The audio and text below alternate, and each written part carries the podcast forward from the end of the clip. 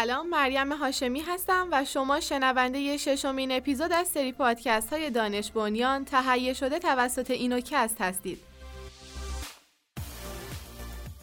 در واقع اینوکست نام بخش پادکست های شبکه نوآوری و فناوری استان مازندران با برند مینونته. مینونت شبکه که با کمک معاونت علمی فناوری ریاست جمهوری و توسط پارک علم و فناوری استان مازندران شکل گرفته و هدف اون ایجاد یک شبکه با خدمات ارزش افزوده در بین فعالین اقتصاد دانش بنیانه.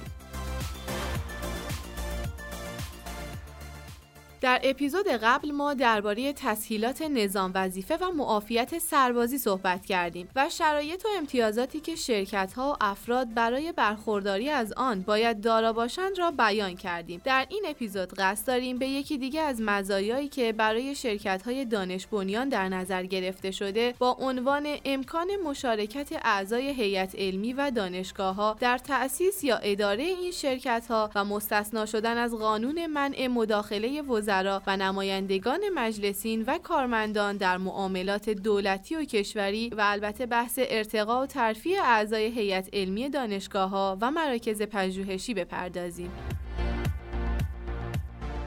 اجازه بدید در ابتدا درباره مداخله اعضای هیئت علمی و البته دانشگاه ها و مراکز پژوهشی در تأسیس شرکت صحبت کنیم. تأسیس شرکت توسط اعضای هیئت علمی دانشگاه ها و مؤسسات آموزش عالی و پژوهشی و کارمندان دولت بلامانع است. و در مواردی که اعضای هیئت علمی اقدام به مشارکت در تأسیس یا مدیریت شرکتی کنند که هنوز به عنوان شرکت دانش بنیان به تایید کارگروه ارزیابی شرکت های دانش بنیان نرسیده مشکلی نداره و اقدام غیرقانونی صورت نگرفته ولی این نکته رو فراموش نکنید که کارمندان دولت نمی‌تونن به عنوان مدیر عامل شرکتی مشغول به کار شوند. برای تأسیس شرکت های دانش بنیان توسط اعضای هیئت علمی فرایندی در نظر گرفته شده که طبق آن در اولین قدم نیاز به دریافت مجوز تأسیس از مدیریت دانشگاه یا مرکز پژوهشی می باشید و پس از آن باید برای ثبت در اداره کل ثبت شرکت ها و سازمان ثبت اسناد و املاک کشور اقدام نمایید و در مرحله بعد نیاز به کسب مجوز و استقرار در یکی از پارک های علم و فناوری یا مراکز رشد مورد قبول دانشگاه یا مرکز پژوهشی هستید و در نهایت باید اقدام لازم را برای کسب مجوز دانش بنیان از مراجع زی صلاح مربوط انجام دهید. نکته که در اینجا وجود داره اینه که شرکت موظف حد اکثر ظرف مدت دو سال نسبت به اخذ مجوز دانش بنیان از مراجع دارای صلاحیت اقدام کنه ولی اگه طی دو سال مجوز دانش بنیان رو دریافت نکنه مشروط به تایید دانشگاه و یا مرکز پژوهشی و همچنین کسب امتیازات لازم برای استقرار در پارک یا مراکز رشد مهلت کسب مجوز دانش بنیان به مدت حد اکثر یک سال دیگر تمدید می شود. در مواردی که شرکت قصد انعقاد قرارداد با دولت را داشته باشد محدودیتی با عنوان منع مداخله کارمندان دولت در معاملات دولتی و کشوری به وجود می آید ولی زمانی که این شرکت ها کالاها و خدمات خود را صرفا به بخش خصوصی می فروشند با محدودیت قانونی مواجه نیستند.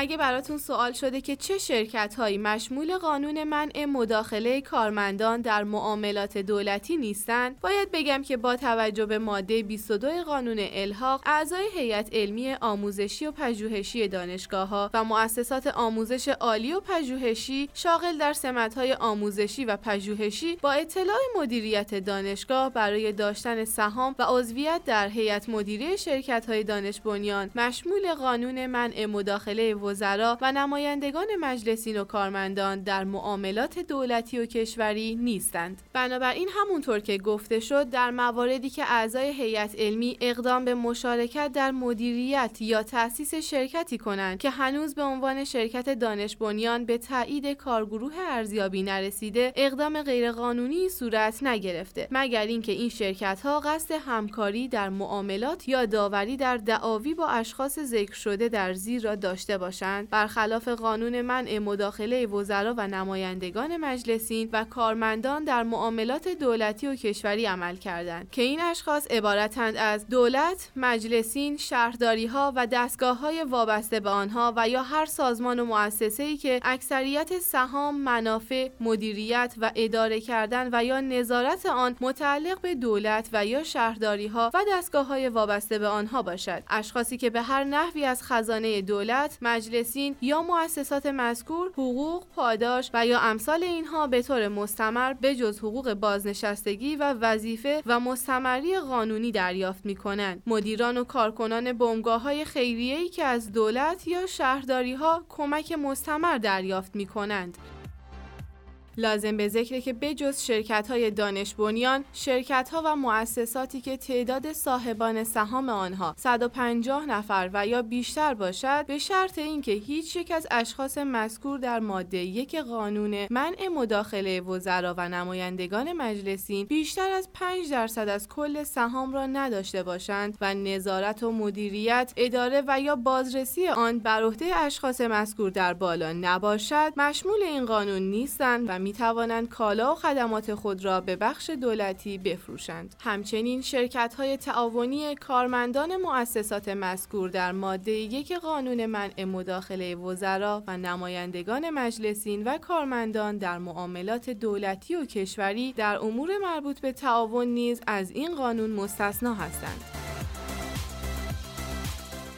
اگه برای شما هم سوال شده که آیا دانشگاه ها امکان مشارکت در تأسیس و اداره شرکت های دانش بنیان را دارند و اینکه آیا شرکت ها هم مشمول قانون منع مداخله کارمندان در معاملات دولتی هستند؟ در پاسخ به این سوال باید بگم بر اساس ماده 43 قانون الها دانشگاه ها و مؤسسات آموزش عالی و پژوهشی چه دولتی و چه غیر دولتی مجازند با ایجاد مشارکت در شرکت های دانش بنیان که حد اکثر 49 درصد سهام آن متعلق به دانشگاه ها، مؤسسات پژوهشی و دیگر واحدهای دولتی است و مابقی سهام متعلق به اعضای هیئت علمی و دانشجویان و سایر سهامداران بخش خصوصی هست. نتایج تحقیقات اعضای هیئت علمی و دانشجویان خود را تجاری سازی کنند. همچنین ایجاد شرکت و درصدهای سهام و شرایط دیگه به تصویب هیئت امنای مؤسسه مربوط خواهد رسید. در ضمن این شرکت ها مشمول مشمول قانون منع مداخله وزرا و نمایندگان مجلسین و کارمندان در معاملات دولتی و کشوری نیستند. در نهایت شرکت های متقاضی برای استفاده از مزایای عدم شمول قانون منع مداخله وزرا و نمایندگان مجلسین و کارمندان در معاملات دولتی و کشوری می‌تونن بعد از ثبت نام و ارائه اسناد مربوط در سامانه دانش بنیان داتای آر و تایید ارزیابی آنها توسط کارگروه ارزیابی و تشخیص تشخیص صلاحیت شرکت ها اقدام کنند.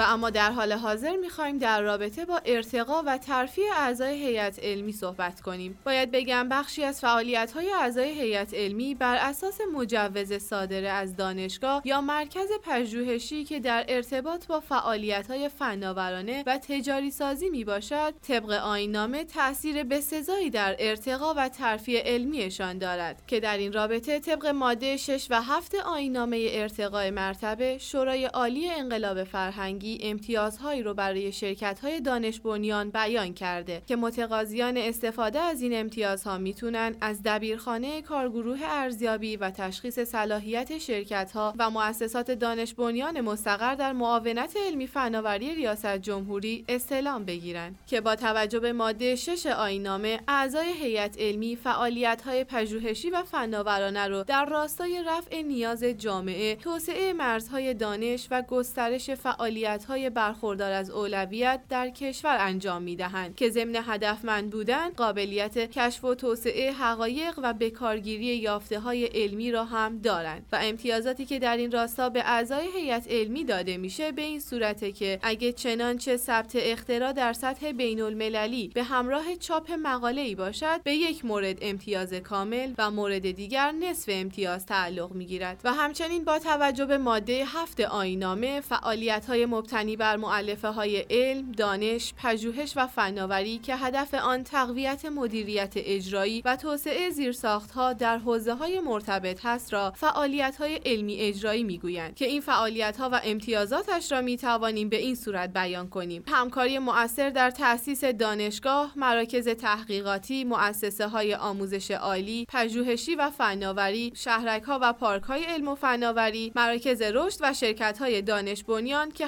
اکثر امتیاز در واحد کار یا نیم سال تا چهار امتیاز و حد اکثر امتیاز در هر موضوع آموزشی هشت امتیاز می باشد و همچنین حداقل امتیاز لازم در هر موضوع پژوهشی نیز هشت امتیاز می باشد. همچنین لازم به ذکره که اجازه فعالیت اعضای هیئت علمی در شرکت توسط دانشگاه یا مرکز پژوهشی در ابتدا برای یک سال صادر می شود و پس از آن بر اساس ارزیابی های دانشگاه یا مرکز پژوهشی به صورت سالانه قابل تمدید است. همچنین برای جلوگیری از وقفه در برنامه آموزشی و پژوهشی دانشگاه برنامه زمانی حضور اعضای هیئت علمی در شرکت برای هر نیم سال تحصیلی با هماهنگی دانشگاه یا مرکز پژوهشی تنظیم می شود. در ادامه این رو هم بگم که در صورت احراز عدم پایبندی شرکت و یا عضو هیئت علمی به تعهدات مربوطه مجوز حضور عضو هیئت علمی در شرکت به تشخیص دانشگاه و یا مرکز پژوهشی لغو خواهد شد.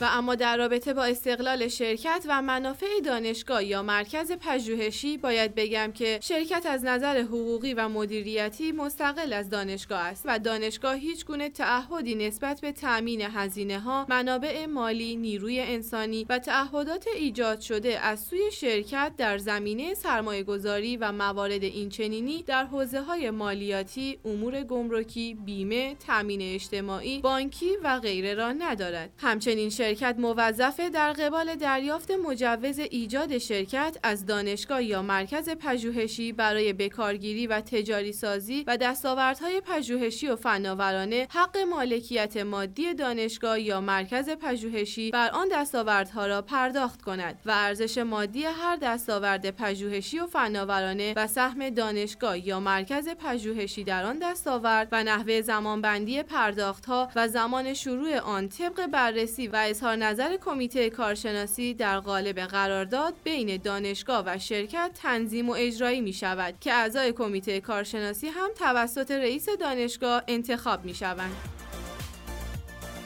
لازم به ذکر که دانشگاه یا مرکز پژوهشی و شرکت در هر مقطعی با توافق همدیگه می‌تونن حق مالکیت مادی دستاوردها را به دانشگاه یا مرکز پژوهشی واگذار کنند که در این صورت پس از واگذاری کلیه مزایای قید شده. در دستورالعمل مربوط به عضو هیئت علمی در شرکت لغو می شود و میزان این حق مالکیت مادی دانشگاه یا مرکز پژوهشی از شرکت به صورت سالانه حداکثر 5 درصد از فروش شرکت بر اساس توافق فیما بین خواهد بود و منافع حاصله به حساب درآمدهای اختصاصی دانشگاه یا مرکز پژوهشی واریز می شود. چنانچه دانشگاه یا مرکز پژوهشی به هر دلیلی قصد واگذاری حقوق مربوط به مالکیت مادی دستاوردهای شناخته شده را به غیر داشته باشد در این صورت دانشگاه یا مرکز پژوهشی مجاز است با توافق و کسب رضایت خریدار از تحقیقات پایه‌ای مربوط به آن دستاورد برای توسعه تحقیقات و آموزش به صورت غیر انحصاری غیر قابل انتقال و بدون پرداخت حق امتیاز بهره برداری نماید. و اما در پایان در مورد انحلال این شرکت ها هم باید بگم که هیئت مدیره طبق اساسنامه این اختیار رو دارند که شرکت را منحل کنند و در صورت انحلال این موضوع باید به صورت رسمی توسط هیئت مدیره شرکت به دانشگاه یا مرکز پژوهشی اعلام شود و در صورت انحلال شرکت تمامی مجوزهای اعطا شده توسط دانشگاه یا مرکز پژوهشی لغو می شود و پس از آن سهامداران و همکاران شرکت نمی نمی توانند بدون توافق دانشگاه یا مرکز پژوهشی از دستاوردهای پژوهشی و فناورانه به هیچ طریقی استفاده کنند و یا به شخص سالسی واگذار کنند. امیدوارم این پادکست مورد توجه شما قرار گرفته باشه. شما می‌تونید نظرات و پیشنهادات خودتون رو از طریق سامانه شبکه نوآوری و فناوری استان مازندران مینونت با ما به اشتراک بذارید. برای حمایت از ما کافیه به پادکست های ما گوش بدید و اونها رو برای دوستان و همکاراتون ارسال کنید. ما از اینکه حامیانی مثل شما داریم به خودمون افتخار می‌کنیم. ممنون از توجه شما. مریم هاشمی مجموعه پادکست های اینوکست. شبکه مینونت.org